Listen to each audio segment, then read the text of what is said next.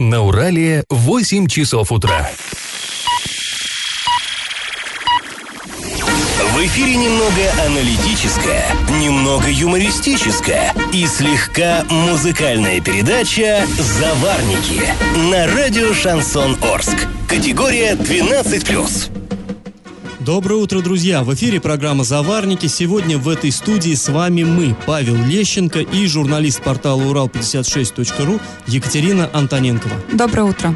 Сегодня мы, как всегда, обсудим новости, но начнем тоже, как всегда, со старости. Пашины старости. А, во вчерашнем выпуске мы вам рассказывали, как в середине 30-х годов урские власти написали в Москву, а, в Совет народных комиссаров, то есть тогдашнее правительство, письмо с предложением а, наладить на Урале пароходное сообщение по маршруту Орск-Оренбург. Ну, согласитесь, интересный был проект, смелый.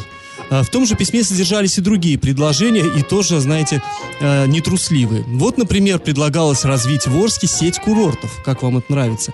И один из этих курортов должен был располагаться возле никеля возле никель-комбината. Людей предполагалось лечить, вот сейчас цитата, на отрабатывающих руду водах комбината.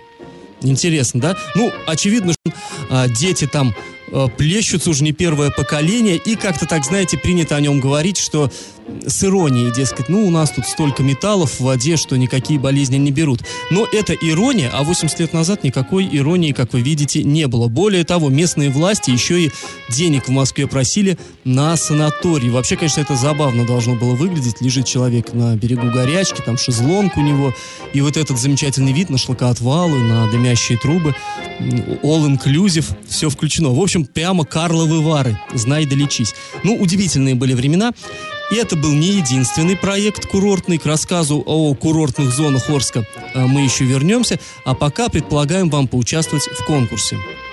Ну, раз уж мы о никеле заговорили, скажите, в честь кого в 1937 году э, хотели назвать Юж-Урал никель комбинат? И предлагаем вам варианты.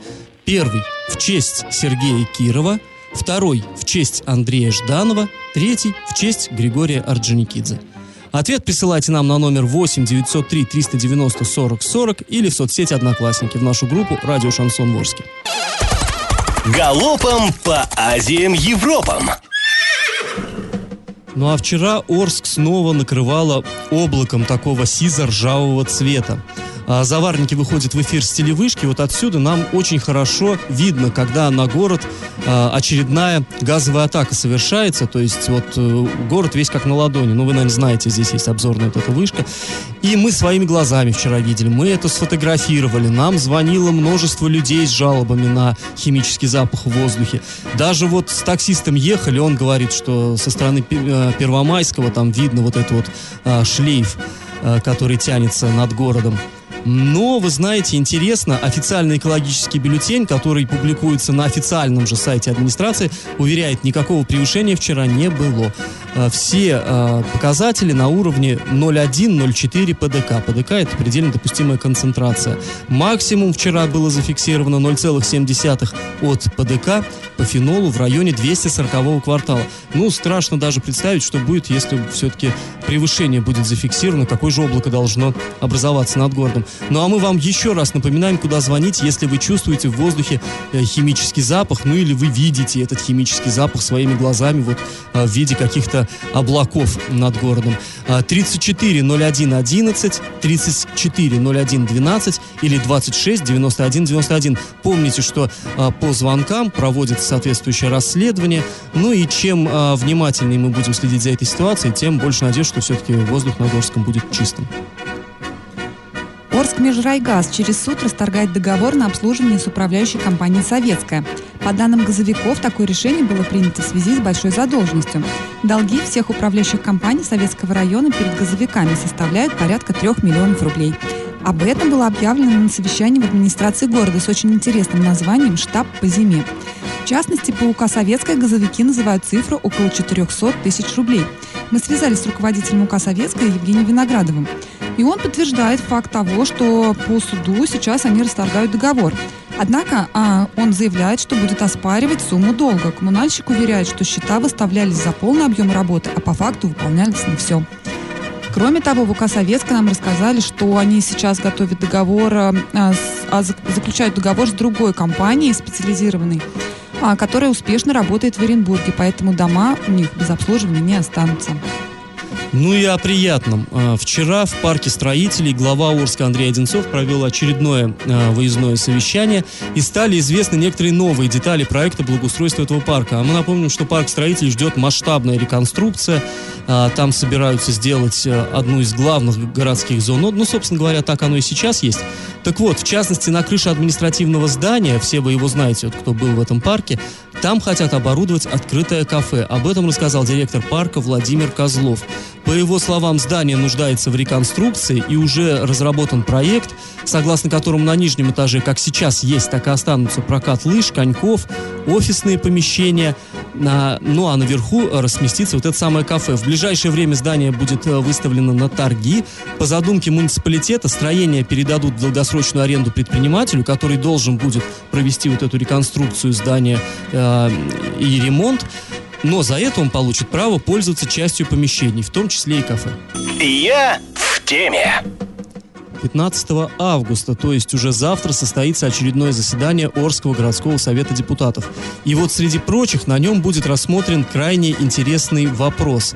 Освобождать ли от арендной платы за движимое и недвижимое муниципальное имущество а, в кавычках хозяйствующие субъекты, оказывающие услуги по холодному водоснабжению и водоотведению. Ну, то есть, проще говоря, друзья, у нас в городе, конечно, несколько таких организаций, которые занимаются водоснабжением, водоотведением, но по большому счету, ну, самая, конечно, крупная из них, которая закрывает практически весь город, это Орский водоканал. А, так, то, то есть стоит вопрос, разрешать ли им бесплатно пользоваться муниципальными, находящимися в собственности муниципалитета, а, зданиями, землей и техникой. А, судя по документам, которые опубликованы на официальном сайте Горсовета, городские власти, которые вышли с этой инициативы, они опасаются, что э, снижение платежеспособности вот этих организаций, ну, по сути, то есть, как мы уже говорили, одной из самой важной организации, может привести к перебоям в водоснабжении, водоотведении. То есть, проще говоря, если водоканал, он сейчас-то в долгах, как в шелках, если его еще глубже в долги вогнать, он может, э, ну, просто прекратить свою работу. Э, то есть вот боятся этого городские власти, подчеркнем. А если их освободить, э, эти организации от арендных платежей, то, глядишь, повысится финансовая устойчивость. Прокомментировать вот эту ситуацию мы попросили депутата Горсовета, председателя депутатской комиссии по бюджету Игоря Битнера. Послушаем его. В настоящее время бюджет города и так не получает эти денежные средства да, в виде арендной платы. Поэтому что мы примем это положение, что не примем, оно денег, денег от этого не прибавится. Единственное, что сейчас решила комиссия, что даем э, водоканалу и, или всем организациям время для того, чтобы поправить свое финансовое положение, ну, улучшить его, для того, чтобы можно было бы дальше функционировать более-менее стабильно. Если финансовая финансово-хозяйственная деятельность, она плохая, то, естественно, и э, какие-то кредитные организации к этому уже относятся по-другому и так далее. А если мы это не сделаем, то мы можем остаться, оставить город без воды в ближайшее время, потому что долги будут увеличиваться, и никакой э, перспективы выхода из этой ситуации как бы у этих организаций по большому счету не будет. Вся эта ситуация возникла нестабильная финансово из-за того, что наши же жители не платят за воду и за водоотведение. Там очень большие долги. То есть, грубо говоря, если бы все вовремя все платили бы, то мы бы к этим мерам и не привыкли. Ситуация должна по собираемости улучшиться. Соответственно, и э, как только она улучшится, соответственно, мы опять будем пересматривать вопрос по аренде. А, то есть завтра депутатам будет предложено принять э, освобождение вот от этих платежей на сроком на три года. И о чем сейчас нам сказал Игорь Битнер, а, предполагается, что ну, э, в любом случае в, в течение последних многих лет вот эти платежи, они все равно не платились. Они копились, э, скапливались в виде долгов, висели на предприятии и э, на предприятиях и мешали им, скажем так, получать кредиты и так далее, потому что банки вот эти вещи отслеживают. И вот хотят им таким образом дать как бы шанс, э, чтобы э, эти предприятия, ну и прежде всего водоканал, взыскивали э, плату с населения и таким образом рассчитывались по долгам, и через три года вот этот вопрос снова будет пересмотрен. Я в теме. Ну, а мы возвращаемся к ситуации, которая сложилась вокруг водоканала вместе с другими водоснабжающими организациями и э, муниципального имущества. многие, в том числе и депутаты, не приветствуют решение, которое завтра будет э, вынесено на обсуждение. То есть э, отдать э, в аренду помещения, земли и имущество, технику муниципальную этим организациям без оплаты. А счетная палата, которая анализирует каждый проект решения Горсовета, тоже сделала замечание, цитата. Принятие данного проекта приведет к сокращению поступлений в доходную часть бюджета города. Конец цитаты. То есть, ну, с другой стороны, как мы вот недавно услышали, денег все равно не поступало. Они копились просто мертвым грузом долгов. Сумма, которая выпадет из бюджета, таким образом не называется. Ну, в общем, ситуация сложная, неоднозначная. Вот мнением по этому поводу мы попросили поделиться председателя общественной организации «Народная ЖКХ» Руслана Исмагилова.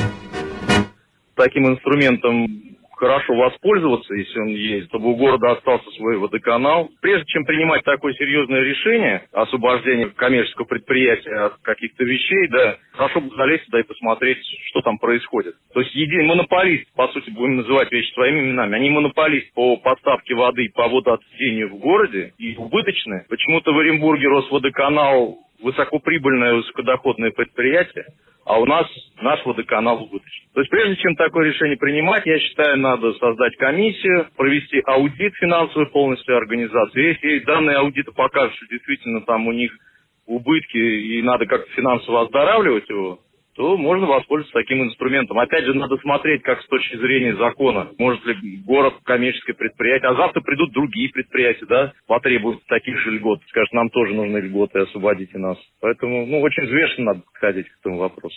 Прежде всего, начинать с аудита надо ну, в общем-то, взвешенная позиция. То есть, подведем итог, а, Руслан Исмагилов полагает, что в принципе в этом решении нет ничего такого а, вопиюще неправильного. Само по себе это, наверное, нормальный инструмент, но нужно разобраться, насколько будет полезна эта мера для предприятий. Потому что действительно возникают вопросы, почему водоканал так в, оказался в такой сложной финансовой ситуации.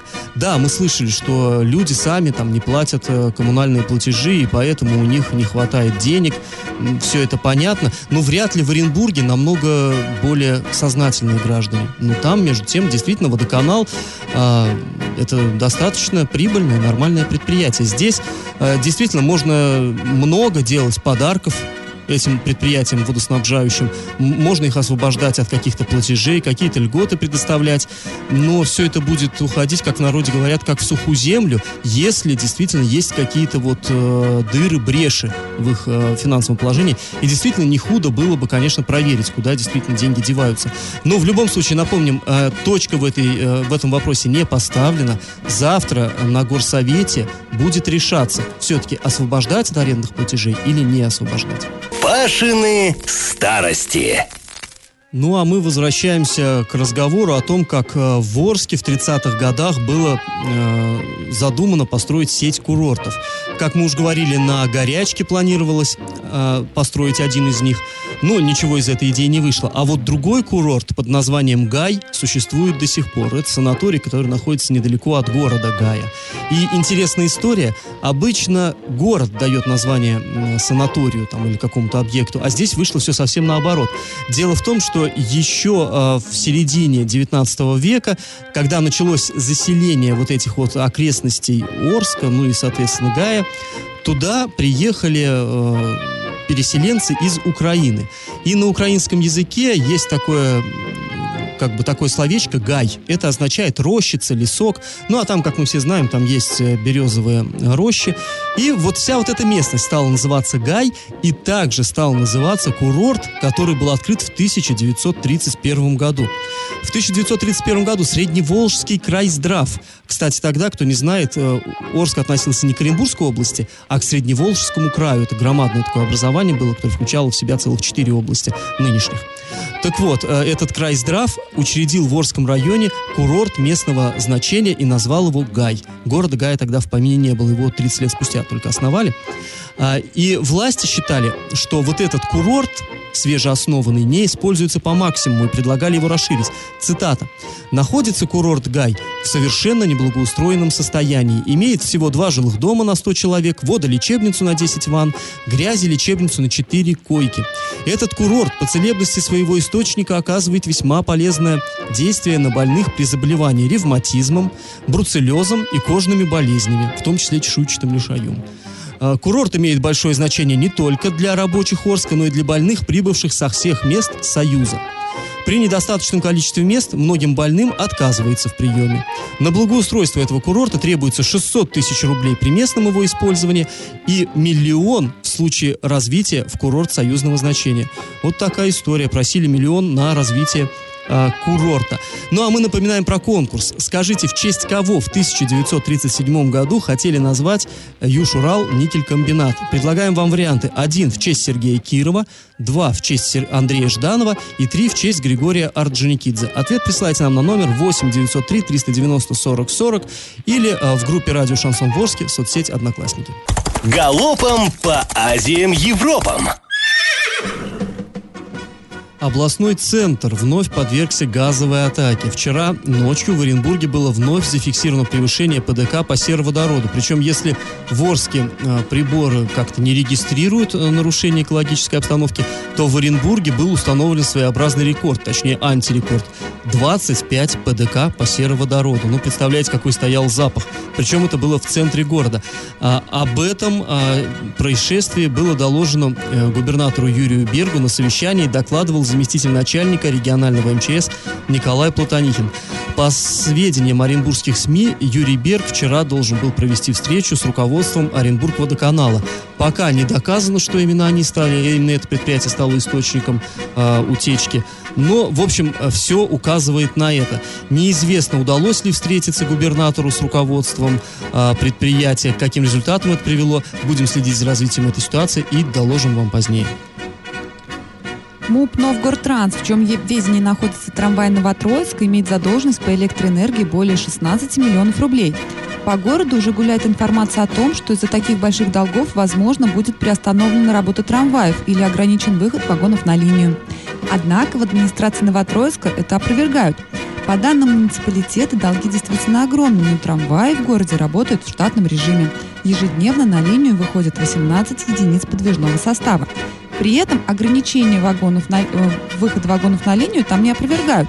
Они говорят, что это возможно лишь в случае э, взятия в лизинг микроавтобусов. Так предприятие сможет экономить на электроэнергии. И как это понимать? Глава Оренбурга Евгений Арапов прокомментировал задержание своего заместителя Геннадия Борисова. Более того, он сообщил, что в его, доме, в его доме в связи с этим делом тоже прошли обыски. Он сделал официальное заявление. Цитата. Считаю необходимым высказаться относительно задержания Геннадия Борисова и в связи со множеством слухов, которые эта история породила. Почему сейчас, а не в первые дни? Нужно было время, чтобы осознать, переварить. Я привык доверять людям, с которыми работаю. Привык полагаться на их профессионализм и порядочность, вместо того, чтобы тотально контролировать. Я и представить себе не мог, что такое может произойти. Да еще и с моим заместителем. По поводу обысков у меня, да, они были, мне скрывать нечего. Происхождение средств, которые были у меня, я подтвердил декларациями и прочими документами. Это средства моей семьи. Больше всего я сожалею о том, что данная ситуация подорвала доверие горожан к муниципальной власти. И теперь главная цель для меня – вернуть его. И как это понимать? Все муниципальные образования области приступили к уборке зерновых, сообщает портал Вести Рама. Говорят, обмолочено уже 27% от уборочной площади, то есть практически треть. Средняя урожайность по области составляет 12,8 центнеров с гектара. Ну, это, в общем, неплохо, но, конечно, не фонтан. Урожайность 15 центнеров с гектара и выше в Бугрусланском, Осикеевском, Бузулукском районах и так далее, короче говоря, на западе области. Самая низкая, к сожалению, у нас на востоке. Это Яснинский э, городской округ, Домбаровский район, Светлинский район. Там от 4 до э, 6 центнеров с гектара. То есть очень-очень мало. По Орску пока официальных данных нет. Вчера мы связывались с сельхозотделом. А, нам сказали, что пока данные не собираются, они вот это нач, начнется процесс этот вот-вот. Но в любом случае арчане тоже приступили а, к уборке. Но э, вот как мы недавно разговаривали с фермером и слушали его в эфире, его комментарий, ничего хорошего, к сожалению, от этого сезона э, сельчане не ждут. Ну, конечно, Орск это не сельхоз, э, не сельскохозяйственный город, да, в основном все-таки у нас промышленность и торговля, теперь уже, наверное, даже в большей степени торговля но все-таки в округе у нас немало сел, которые зависят от урожая, и сельчанам и до того приходилось не сладко, тем более после того, как э, весной подскочила цена на дистопливо, на солярку, многие просто там не выгоняли технику в поле, это невыгодно. Ну и теперь вот такая ситуация неприятная с урожаем, то есть даже то, что было посеяно весной, теперь э, у, убрать э, непонятно стоит ли вообще этим заниматься, то есть очевидно много полей будет просто списано. Но мы будем следить за этой ситуацией, и я думаю, что обязательно обязательно обсудим ее в одном из ближайших наших выпусков. Новость дна. Довольно необычное дело было рассмотрено Советским районным судом Орска. Суд вынес решение о принудительной госпитализации 42-летнего арчанина, который болен а, опасной для окружающих формой туберкулеза. С заявлением об этом в суд обратился районный прокурор, его поддержали медики, поскольку добровольно лечиться мужчина просто отказывался.